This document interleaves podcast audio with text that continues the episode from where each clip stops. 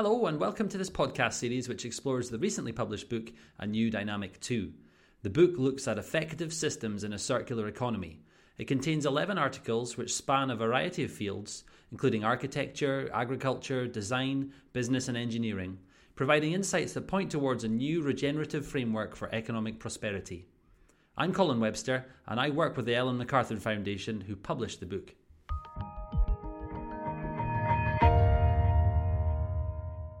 How does a country go through a renewable energy transition? Well, no country's done this before, so there's no blueprint to follow, but Germany is said to be leading the world on this front. So today, let's hear from Patrick Graichen, the Executive Director of Agora Energiewende, who's helping to lead that charge.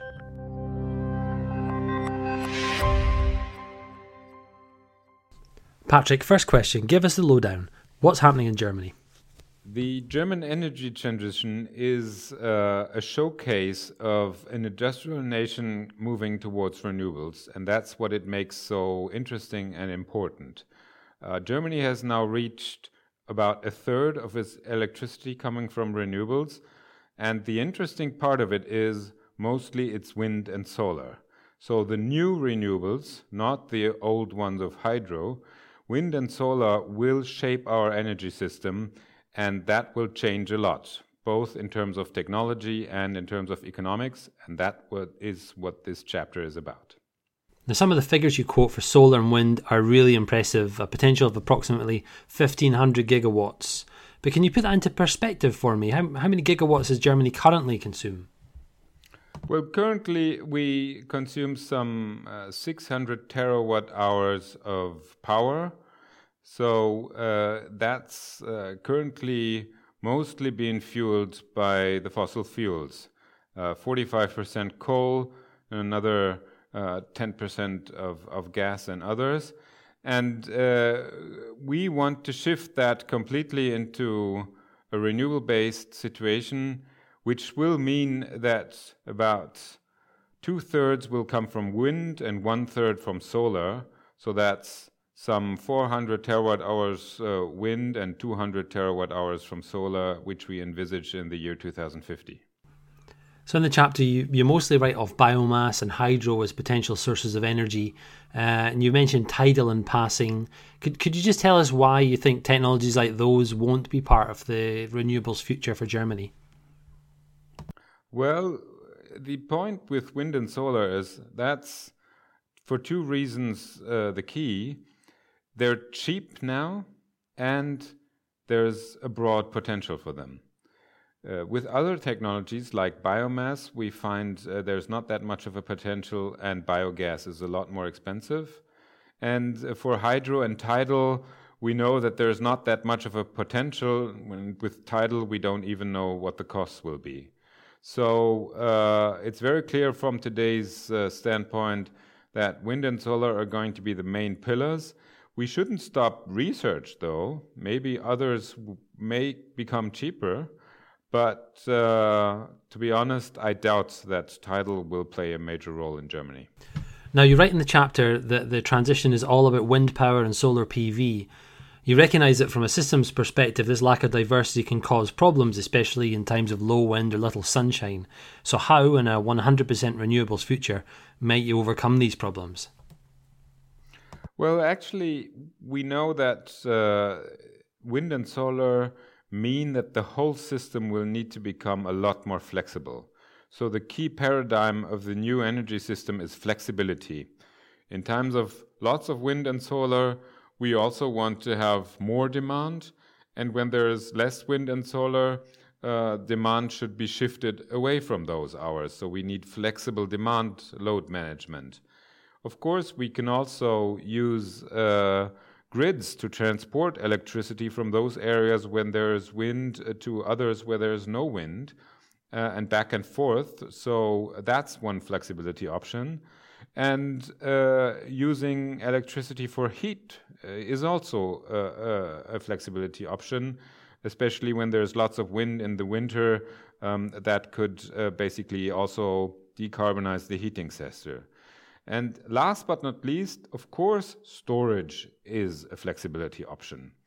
And we will store power in batteries and in other types of storages. But um, I think we'll only really need a lot of storage beyond 70% renewables. Before that, the other flexibility options will probably be the ones that we choose because they're cheaper. Okay, tell me more about this idea of adjusting demand for when it's windy and when it's sunny. Well, you know, if you have, for example, uh, a factory, um, then there's one option to just have all the whole system be running 24 uh, 7. Um, the other option is to have a little storage facilities within. For example, if you're producing a steam, you could have a steam uh, boiler there that stores that steam, and then you can basically uh, have the production continue, but at the same time use electricity more flexible. And uh, with that thinking in mind, you find that there's lots of different options, especially in industry, to um, still have a continuous outflow of products, but to use the electricity a bit more flexible. And does it change how the individual home uses energy as well? Basically, that's the, then the second thing. Uh, in the private households, obviously, there are also lots of uh, electric uh, devices um, dishwashers, washing machines, uh, cooling, refrigerator. And um, you could, of course, imagine the smart energy world where you know that electricity is cheap when there's lots of sun, and uh, that being directly uh, told to your dishwasher, and then it starts um, at noon when there's lots of sun, and therefore electricity is cheap in the system. So I believe uh, the smart energy world will actually also transform uh, our homes um, and make them a lot uh, more flexible. So this sounds like a lot of connected devices all speaking to each other and connecting with one another in the most optimal way possible. Exactly, exactly. And that's where wind and solar as revolutionary technologies on the energy market coincide with uh, information technology that revolutionize our uh, communications uh, uh base and uh, connecting these two uh, technology revolutions will definitely happen in in the next few years. Tell me about costs. Um, you give a hint in the chapter that um, some people in Germany are disgruntled about the cost of this transition. Can you give us an idea of, of what this transition means for the pockets of ordinary German citizens? Yeah, that's a good question because you have to differentiate. Uh, legacy costs are high because we paid a lot for getting solar PV down the cost curve. When we started with the whole solar story in Germany in 2000, 2005, um, solar was still expensive. And uh, we now have that cost backpack carrying around with us of those early years. Today, and that's the good story, uh, wind and solar are cheap technologies. So they produce costs of around seven cents per kilowatt hours. Um, and that's what also a new coal or a new gas fired power plant would cost. So when looking into the future, we are very certain that uh, there's no additional cost what we have to deal with is basically that legacy cost of the past that still uh, will that we will still be carrying around for for quite a while. And to be clear, by legacy costs, you mean the sunk costs of infrastructure and the cleanup costs associated with fossil fuels? Well, actually, there are two types of legacy costs. One, um, we have to clean up our nuclear uh, history and since we're now moving out of nuclear, we've suddenly realized how much it costs to dismantle those nuclear power plants safely and uh, to find uh, a safe storage for all that nuclear waste. So that's one part of the uh, legacy of the old system that we still have to come to grips with. And then the second thing is um, in those early years of solar PV, we granted new solar investors a 20 years guaranteed feed-in tariff. So whoever started, for example, in the year 2008 has a guarantee that lasts until 2028. And that's basically the legacy cost of the early renewable years. Um, once those things are out of the system, so in the years 28, uh, 30, um, the, uh, the whole thing uh, will be a real cheap energy world. Now, the good news for everyone else is you don't have to buy down the cost curve anymore. You can directly start with the cheap solar and cheap wind energy. Of course, it isn't just about the technology itself, as you write in the chapter, it's also about how the market is structured. And I have to admit, I got a little bit lost um, later on in the chapter, and you started talking about energy only markets. Could you explain to me, in layman's terms, the problems you might face integrating majority renewables into an energy market that's maybe fit for yesterday? Well, interestingly enough, um, economists now turn to the issue we call uh, energy market design. So, yes, we want competition on the energy market, but uh, how do we design that market uh, so that it really yields the best results? And basically, there are two things you have to answer. One, how are renewables financed in such a market? And we know that just from the market itself, where energy is traded, and that's what you call the energy only market, so that's where the kilowatt hours are sold and bought at uh, a wholesale um, power exchange, um, that will not get wind and solar into the system. They need a long term contract. They need uh, uh, stable investment conditions. So that's what uh, somehow the state needs to guarantee that there is a long term contract because otherwise, um, wind and solar face a high capital risk. They basically are technologies where everything is paid upfront and very little is then as costs that occur during the lifetime of the power plant, which is totally opposite to gas and coal, where they have uh, quite high fuel costs. So that's one issue how to design the market well for renewables. And then the second issue is how is your market design for the remaining fossil fuels in that transitional phase? Because, of course, we have now a third renewables, but there's still 70% non renewables. Um, and there, uh, one does have to think about uh, who's guaranteeing uh, security of supply. What is the mechanism that gives you, uh, even in those hours where there's no wind and no sun, always a stable grid?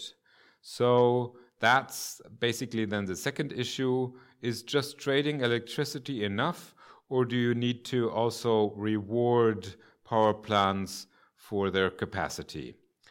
So these are the two issues that every policymaker in uh, the world has to answer when designing a liberalized market with increasing shares of uh, renewables. So Germany has the lead in terms of reforming its market. Um, but what might be the risks and rewards of being the front runner? Well, of course, there's always the risk of being the front runner that you make mistakes. Um, and uh, I think with uh, the early years of solar PV, we found out that we bought solar PV too expensive and are now carrying around that cost backpack. Others are now claiming that was probably the best uh, ODA, official development aid, that we ever did to the rest of the world. So don't uh, underestimate the value of those uh, billions that we paid. But the chances are, of course, also great. I mean, uh, there are lots of new technologies to be found, and there are lots of uh, knowledge to be gained. And uh, I believe we are now at uh, some 20% wind and solar in our system. Others will reach that moment within the next five years and then uh, German technology providers can sell their knowledge to others in the world. Sure. So it's another way of exporting innovation, I guess. Yes, exactly. Um, and that's the chance of any front runner. Patrick, given the success that you've had and the success that you're predicting, are you surprised that some people still criticize renewables? I'm not surprised because that is uh, what many engineers around the world are still thinking, because that is what they learned when they were at university. Um, if you ask our engineers here that now do basically the grid uh, system operations, they tell you if you'd asked me 10 years ago, are we able to manage a system with uh, 50% renewables, which is what the Eastern European, uh, Eastern German grid has? They have now 50% renewables in Eastern Germany. 10 years ago, I would have said, no way, we're not going to make that. And now they're doing it because they learned that there are lots of flexibility options and because new technology has evolved. So, my message would be um, yes, engineers all around the world, uh, there has been technology development in the past 10 years which you may not know and uh, do find out. So, Patrick, one final question. What can the world learn from Germany's renewable energy transition? I think the key takeaway is wind and solar are now cheap technologies and they're vastly available all around the world. Look at the world wind map, look at the world solar map. There is so much more sun everywhere in the world compared to Germany, and there are lots of places with lots of wind, um, more so than in Germany. So if we can do it with our weather conditions, you can do it as well, and probably cheaper than we. So go ahead and grab that future. Well, that's a really inspiring thought to take away. So um, thank you very much for your time, Patrick. Thank you, Colin.